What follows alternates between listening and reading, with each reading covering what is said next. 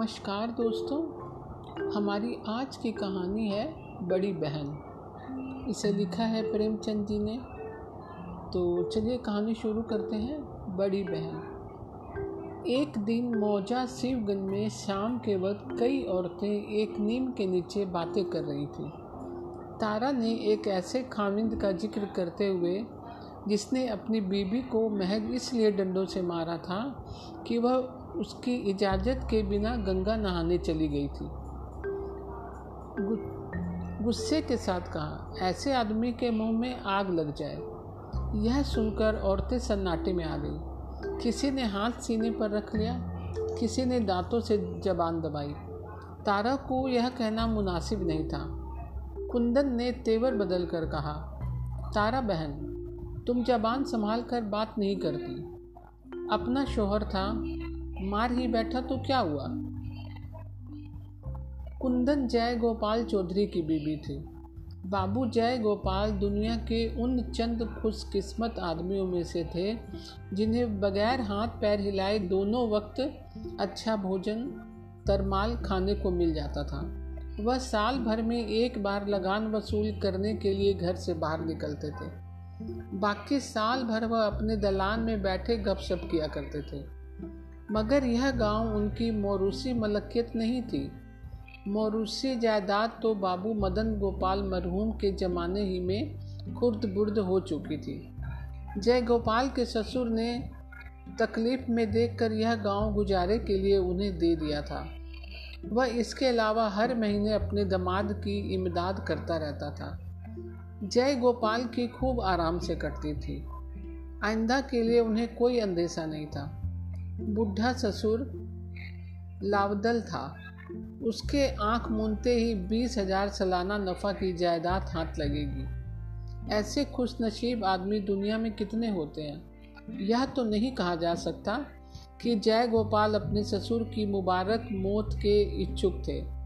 मगर साल में दो तीन बार वह इस रोज़े रही शुभ व्रत की आरज़ू में सत्यनारायण का पाठ ज़रूर करवाते थे।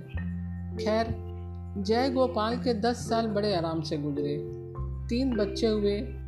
पेट ने गुंबद नुमा सूरत अख्तियार की। चांदी के बाल झड़ने लगे।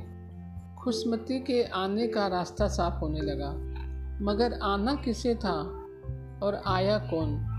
जो बात ना होनी चाहिए थी, वह हो गई। और उसने जय गोपाल को, भविष्य को स्याहा कर दिया। साठ बरस की आयु के बुढ़े ससुर के एक बच्चा हो गया। जय गोपाल ने सुना तो सिर पीट कर रह गया। कुंदन ने बूढ़े बाप को खूब जी भर कर कोसा और इस नवजात शिशु की लाश देखने की तमन्ना ज़ाहिर की। कहने लगी, बूढ़ा साठ बरस का हुआ, मगर हविस नहीं गई। अब उसे गले से बांधे? यह सुयोग्य आज्ञाकारी बेटी थी। खुद गर्जी वाह वाह रे खुद गर्जी इस बच्चे ने जय गोपाल की बेफिक्रियों और ऐसो परस्तियों को खात्मा कर दिया। अपनी नन्ही सी मुट्ठी से अपने जय गोपाल की सारी उम्मीदें और आरजुएँ, हौसले और अरमान मसल डाले। ससुराल ने नवेद आया, मगर वह शरीक ना हो सका। उन्हें अब अपनी रोजी की फ़िक्र, दामगीर हुई। वे आसाम चले गए। और एक चाय के कारखाने में मुलाजमत कर ली। मगर कुंदन की कैफियत इसके बिल्कुल विपरीत थी। जय गोपाल सो से वही मोहब्बत थी जो आम तौर पर बीबियों को होती है, यानी सोहर की खिदमत दिलो जान से करती थी। वह मोहब्बत जो दिल को बेचैन करती थी, जो आँखों को रुलाती थी, जिगर को तड़पाती थी। वह पुरजोश जज्बा जो दिल के कुल एहसास पर हावी हो जाता है कुंदन को नहीं था। वह कभी अपने शोर से अलग नहीं हुई थी। इसलिए उन एहसास से, उन हसरतों से, जो कुछ फिराक ही में अपना ज़ोर दिखाते हैं, वह मानुष परिचित नहीं थी। रिश्ते मोहब्बत में गांठ थी, मगर ढीली। लेकिन जुदाई के इस झटके ने इस गांठ को मज़बूत कर दिया था। बुढ़ापे में औलाद बहुत प्यारी होती है।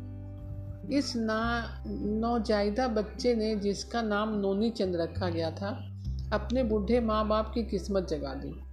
उनकी मोहब्बत चारों तरफ़ से सिमट कर उस पर जम गई। यह लड़का नहीं था। उनकी मुद्दत उम्र, जीवन भर की दुआओं और आरजुओं ने इंसानी शक्ल अख्तियार कर ली थी। मगर बुढ़े बुढ़े माँ बाप की तकदीर में बच्चे का सुख देखना नहीं बता था। तीसरे साल उसकी माँ बीमार पड़ी। उसे मालूम हुआ कि मैं अब नहीं बचूँगी। तब उसने कुंदन को बुलाया। कुंदन जाने से ज़रूर इनकार कर देती, क्योंकि उसे अब अपने माँ बाप से नफरत हो गई थी। मगर इन दिनों शिवगंज में प्लेग फैला हुआ था। कुंदन को इनकार करने की ज़रूरत ना हो सकी। कुंदन की माँ उसे देखकर खूब खुश हुई, खूब रोई। बाप ने हज़ारों दुआएँ दी। मगर मकान की महरियाँ और लौंडियाँ इस मेहमान को देख कर जल गईं, और उनकी तरफ़ तंज आमेज व्यंग भरी निगाहों से देखती। कुंदत यह सब सुनती और पी जाती। आखिर एक रोज बुढ़ी औरत की हालत बहुत नाजुक हो गई। उसने नौनी चंद का हाथ पकड़कर कुंदन के हाथ में दे दिया, और रोती हुई इस दुनिया से सिधार गई। माँ के मरते ही कुंदन के मिजाज में एक खुश शायद, खुशी लाने वाली तब्दीली वाक्य हुई। नोनी चंद से जो उसे नफरत थी, वह जाती रही। उस मुरझाए हुए यतीम बच्चे को देखकर उसे उस पर तरस आता। जब उसके अपने लड़के नोनी को मारते और वह आँखों में आँसू भरे हुए आता और जीजी का आंचल पकड़कर फरियाद करता तो कुंदन का कलेजा महसूस उठता और नोनी को मादराना जोश ममता के साथ गोद में उठा लेती और कलेजे से चिपटा कर प्यार करती। कुंदन के मिजाज में यह तब्दीली क्यों वाक़ हुई? शायद इसलिए कि बूढ़ी माँ ने बच्चे को उसके सुपुर्द किया था। या मुमकिन है बेकसी के ख्याल ने नफ़रत पर फतह पाई हो। बहरहाल, कुंदन अपने भाई को अपने बच्चे से ज़्यादा चाहने लगी। नोनी की नोनी की फरियादें अब आकारत नहीं जाती। अगर कहीं बच्चों जैसे झगड़े में नोनी की रिश्ता पहल करता तो वो भी कुंदन उसे सजा ना देती। तीन महीने के बाद कुंदन का बाप भी मरा। उसने अपनी वैशियत में जयगोपाल को नोनी का सरपरस्त करार दिया और गुजारे के लिए उसे एक गाँव भी दिया। कुंदन अब उस घर की मालकिन हुई और नोनी उसके दिल का। जयपाल खबर पाते ही आसाम से चले आए और जमींदारी का इंतज़ाम करने लगे। जय गोपाल ने पहले ही दिन से नोनी चंद के साथ मुगायरत बेगानापन का बर्ताव करना शुरू कर दिया। उसकी तरफ़ देखता तो नफरत के साथ। कुंदन भाई की मोहब्बत में सोहर को अपना शरीक बनाना चाहती थी, लेकिन अगर वह कभी उसे गोद में लेकर जयगोपाल के पास चली जाती तो वह नफरत से मुँह फेर लेता कुछ दिनों तक गरीब कुंदन ने बहुत कोशिश की कि किसी तरह जयपाल के दिल में सफ़ाई हो जाए। मगर आखिरकार उसे मालूम हो गया कि उसने नोनी का कसूर अब तक नहीं माफ़ किया है, और ना उसकी आशा थी। और वह कसूर क्या था? पैदा होना? पहले जब कभी नोनी और उसके भांजे में जंग होती तो कुंदन हमेशा अपने भाई की तरफ़ रहा करती। इसलिए उनको नोनी के साथ सख्ती से पेश आने की हिम्मत ना होती थी। मगर अब अदालत का रुख पलट गया था। नए मुंसिफ ने आकर नया कानून जारी किया था। जो फरियाद करता था उसकी पूजा होती थी।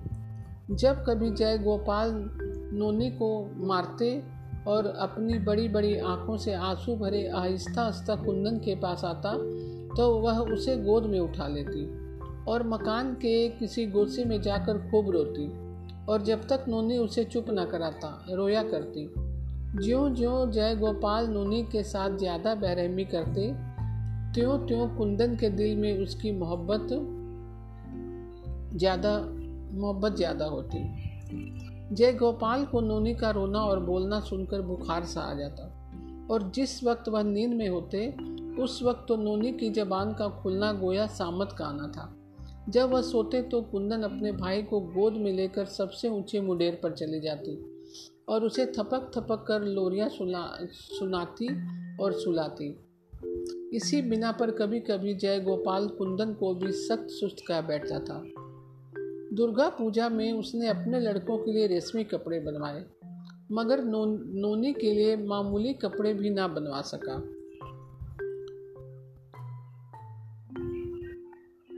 पहले वह नोनी को अपने ख्वाबी ज़िंदगी का परेशान करने वाला समझता था। अब कुंदन को कुंदन ही उस रास्ते में एक रुकावट थी जो उसे दौलत और और सरवत धन वैभव की तरफ़ ले जा रहा था। उसे अपनी बीबी से अब बिल्कुल हमदर्दी ना थी। कुंदन के दिल में यही पहली थी कि उसकी समझ में नहीं आता था। भैया, दूज के तकरीब कुंदन ने आज व्रत रखा। आज के लिए उसने पहले से ही तैयारियाँ करनी थी। नोने के लिए उसने गुलाबी रंग का रेशमी कोट, नीले किनारे की धोती, सुनहरा रेशमी दुपट्टा मंगा रखा था। सुबह उसने नोनी को उबटन से मला नहलाया, कपड़े पहनाए और दस्तूर के मुखाफिक उसके माथे पर दही और चावल का टीका लगाया। नोनी खुश रंग कपड़े पहने गाँव में खेलता फिरता था। तारा भी किसी काम से इस गाँव में आ गई थी। यहाँ तरह तरह के चर्चे हो रहे थे। तारा ने सुना और गुस्से से भरी हुई कुंदन के पास आकर बोली, बहन क्या क्या सवांग रचती हो? दिखावे के लिए तो नोनी को ऐसा लाड प्यार है, मगर घर पर उसकी जान का गाहक हो रहा है। सोने के कोर में जहर मिलाकर दे रही हो। कुंदन ने गुस्से से कहा, तारा, बरस बरस के दिन ऐसी बातें जबान से ना निकालो। तारा ने जवाब दिया, मैं कोई बात अपने मन से बनाकर थोड़े ही कहती हूँ। गाँव में जो कुछ सुना है, वह तुमसे आकर कह दिया। जिसकी बदौलत तुम्हें सारी दुनिया का सुख मिल रहा है उसी के लिए अब कांटे बोए जा रहे हैं। शेखपुरा में आठ आने पर तुम्हारे भांजे खरूद गोपाल का नाम चढ़ा दिया गया है और कई इलाकों में ऐसे ही चालें चली जा रही हैं। मगर याद रखो, ऐसी दौलत कभी अजब नहीं होती। ईश्वर सब देखता है। कुंदन रोने लगी। जब जयपाल घर में आए तो उसने यह ज़िक्र छेड़ा। जय गोपाल बोला, मैं तो चाहता था कि यह बात तुम्हारे कानों तक ना पहुँचे। मुझे मुझे खुद बड़ा धोखा हुआ है। बात यूँ है कि मैंने मैंने शेखपुरा का इंतज़ाम खरूद के सपुरद कर दिया था, मगर खरूद ने सरकारी लगान बाकी डाल दी। और जब वह गाँव नीलाम पर चढ़ा तो उसने उसे अपने नाम से खरीद लिया। मुझे भी तो कल मालूम हुआ है। कुंदन तो उजरदारी क्यों नहीं करते? जय गोपाल उज्जरदारी से अब कोई काम न चलेगा। अलावा इसके अपने भांजे से मुकदमेबाजी करना बदनामी की बात है। लोग हँसी उड़ाएँगे। कुंदन को इत्मीनान ना हुआ। वह समझ गई, यह सब चालें नोनी को तबाह करने के लिए चली जा रही हैं। उसकी अकल अब कुछ काम नहीं करती थी। औरत इस मामलात को क्या समझे? मैं कैसे नोनू, नोनी को बचाऊं? क्या बेकसों का कोई मददगार नहीं? क्या दुनिया में कोई इंसाफ करने वाला नहीं? कोई मुझे कलेक्टर साहब के पास ले चलता तो मैं उनसे सब हाल कह सनाती। मुझे खुद जाना चाहिए। मैं बड़े लाट तक फरियाद ले जाऊँगी, मगर नोनी पर जुल्म ना होने दूँगी। इसके कुछ ही दिनों के बाद नोनी बीमार पड़ा। बरसात के दिन थे, चारों तरफ़ मलेरिया फैला हुआ था। नोनी भी उसका शिकार हुआ। तीन दिन बुखार ना उतरा और ना बच्चे ने आँखें खोली। गाँव में एक वैद्य थे। दोनों वक्त आते और दवा देते। मगर उनकी दवाओं से रोग में कुछ कमी नहीं हुई। चौथे दिन कुंदन ने जयगोपाल से कहा, जाकर शहर से शारदा बाबू को ले आते तो अच्छा होता। नोनी का बुखार अब तक नहीं उतरा। जय गोपाल ने लापरवाही से कहा, शारदा बाबू जाने शहर में है या नहीं? अभी दो चार रोज और वैद्य की दवा खिलाओ। कुंदन, वैद्य जी की दवाई से कोई फ़ायदा नहीं हुआ और उसकी हालत ख़राब होती जा रही है। जय गोपाल, अभी कुल तीन ही दिन का तो बुखार है। कुंदन, तुम जरा चल के उसे देखो तो कैसा पीला हो गया। जय गोपाल अच्छा कल मैं डॉक्टर बाबू के पास जाऊँगा। जय गोपाल सवेरे उठे और दिन भर गायब रहने के बाद शाम को खबर आए कि डॉक्टर साहब घर पर नहीं है। कहीं नगर के आसपास की छोटी आबादियों में गए हैं। कुंदन को शोहर की बातों पर यकीन आया। रात को जब वह सो गए तो उसने नोनी को गोद में ले लिया। गाँव से मिली हुई सारद नदी बहती थी। घाट पर आकर एक किश्ती किराए पर की और 12 बजे वह डॉक्टर साहब के मकान पहुँची। शारदा बाबू उसके फैमिली डॉक्टर थे। देखते ही पहचान गए। कुंदन को इस हालत में देखकर उन्हें बहुत रंज हुआ। सूरत हाल समझ गए। कुंदन के लिए दो कमरे खाली कर दिए। एक महरी का इंतज़ाम किया और नोनी के चिकित्सा में मसरूफ हुए। रात गुजरी। सुबह जय गोपाल जामे से बाहर गुस्से में कांपते हुए पहुँचे और कुंदन से कहा, खैरियत चाहती हो तो इसी वक्त मेरे साथ घर चलो। कुंदन ने जवाब दिया, तुम इस वक्त मेरा गला भी काट डालो तो मैं ना जाऊँगी जय गोपाल अच्छा तो अब मेरे घर पर मत आना, समझी? कुंदन ने अब की तनक कर जवाब दिया, तुम्हारा घर? वह घर तो मेरे भाई का है। जय गोपाल गुस्सा तान कर रह गया। उसी वक्त वहाँ से आकर रहने का मकान और बाग अपने बड़े लड़के के नाम लिखवा दिया और दूसरे दिन उसकी रजिस्ट्री भी हो गई। कुंदन हफ़्ता भर डॉक्टर साहब के यहाँ रही। नोनी की सेहत हो चली थी। उसका इरादा और एक हफ़्ते भर रहने का था। मगर घर और बाग के बिक्री होने की खबर ने उसे वहाँ ना ठहरने दिया। डेढ़ दो हज़ार की जायदाद हाथ से निकली जाती थी। अपने बेटे को कुंदन उस वक्त गैर समझ रही थी। भाई बेटे से भी ज़्यादा प्यारा हो गया था। कलेक्टर साहब शरद ऋतु का दौरा कर रहे थे। शेखपुरा में कायाम किया। सुबह के वक्त वह अपने खेमे में सामने बैठे हुए थे। आस पास के जमींदार रऊस सलाम करने को हाजिर हुए थे। बाबू जय गोपाल भी स्याहा अलपाके की अचकन पहने सफ़ेद पगड़ी बांधे सलाम को हाजिर हुए। साहिब बहादुर ने उसकी गैर मामूली तौर पर इज़्ज़त की और उनके लिए कुर्सी मंगवाई। जय गोपाल को सारे संसार की दौलत मिल गई। ऐसा खुश नसीब कौन होगा? ज्ञानपुर के चक्रवर्ती और सहनशाह के चौधरी यही अरमान लिए बेकुंठ सिधार गए। जय गोपाल ने चारों तरफ़ तफाकुराना अंदाज गर्व गर्वपूर्ण अंदाज से देखा। गाँव के बनिए और मजदूर उनकी यह इज़्ज़त देखकर चकित हो रहे थे। अफसोस, सामगंज के मित्र बाबू यहाँ नहीं है, वरना देखते कि कैसी इज़्ज़त है। यकायक एक औरत सिर से पैर तक चादर ओढ़े, एक पाँच साल लड़के को उंगली पकड़े आई और खड़ी हो गई। साहिब ने पूछा, तुम कौन हो? कुंदन बोली हुजूर, मैं इस गाँव की एक दुखियारी औरत हूँ। आपके पास फरियाद लेकर आई हूँ। साहिब अच्छा इजलास के कमरे में ले चलो। हम अभी आते हैं। कुंदन, नहीं हुजूर, मेरी अर्ज़ यही सुन ली जाए। जय गोपाल के चेहरे पर एक रंग आता और एक रंग जाता। खिसियाए हुए बंदर की तरह कुंदन को घूर रहा था। अगर साहिब का खौफ ना होता तो वह ज़रूर उस पर हमला कर बैठता। कुंदन कहने लगी, हुजूर, यह लड़का मेरा भाई है। मैं बाबू मधुसूदन की लड़की हूँ, जिनका दो साल हुए इंतकाल हो गया। यह बाबू साहिब जो आपके सामने बैठे हुए हैं, मेरे शौहर हैं। मेरे बाप का जब इंतकाल हुआ तो इन्होंने इन बाबू साहब को अपने नाबालिग बच्चे का संरक्षण करार दिया था और अपनी ज़िम्मेदारी का दो आना इनके गुजारे के लिए वसीयत में लिख गए थे। मगर इन बाबू साहब की अब नीयत बदली हुई है। यह मेरे गरीब भाई की सारी जायदाद अपने और अपने लड़कों के नाम करते जाते हैं। कोई उनका हाथ रोकने वाला नहीं। मैं उनकी बीबी हूँ, उनके काबू में हूँ, कुछ बोल नहीं सकती। इसका नतीजा यह होगा कि हुजूर के राज में यह यतीम पर कहर टूट जाएगा और उसकी जायदाद दूसरों के अधिकार में जाएगी। इसलिए मैं आपसे खिदमत में हाजिर हुई हूँ। यह लड़का आपको सौंप दूँ। अब इसके साथ इंसाफ करना आपका धर्म है। आप जो मुनासिब हो समझे, वही करें। यह कहकर कुंदन खामोश हो गई। जय गोपाल ने फरते कदम क्रोधावेग से बीच में कई बार छेड़ने की ज़रूरत की, मगर साहिब के तेवर देखकर खामोश हो गए। आखिर साहिब ने उनसे पूछा, यह सब सच है? जय गोपाल बोला, हुजूर, मैं क्या अर्ज़ करूँ? बाबू मधुसूदन कर्ज छोड़ गए थे। तो हुजूर, कुछ ज़मीन रहन करके कर्ज अदा किया था। साहिब अच्छा अच्छा कुल कागजात हमारे सामने पेश करो।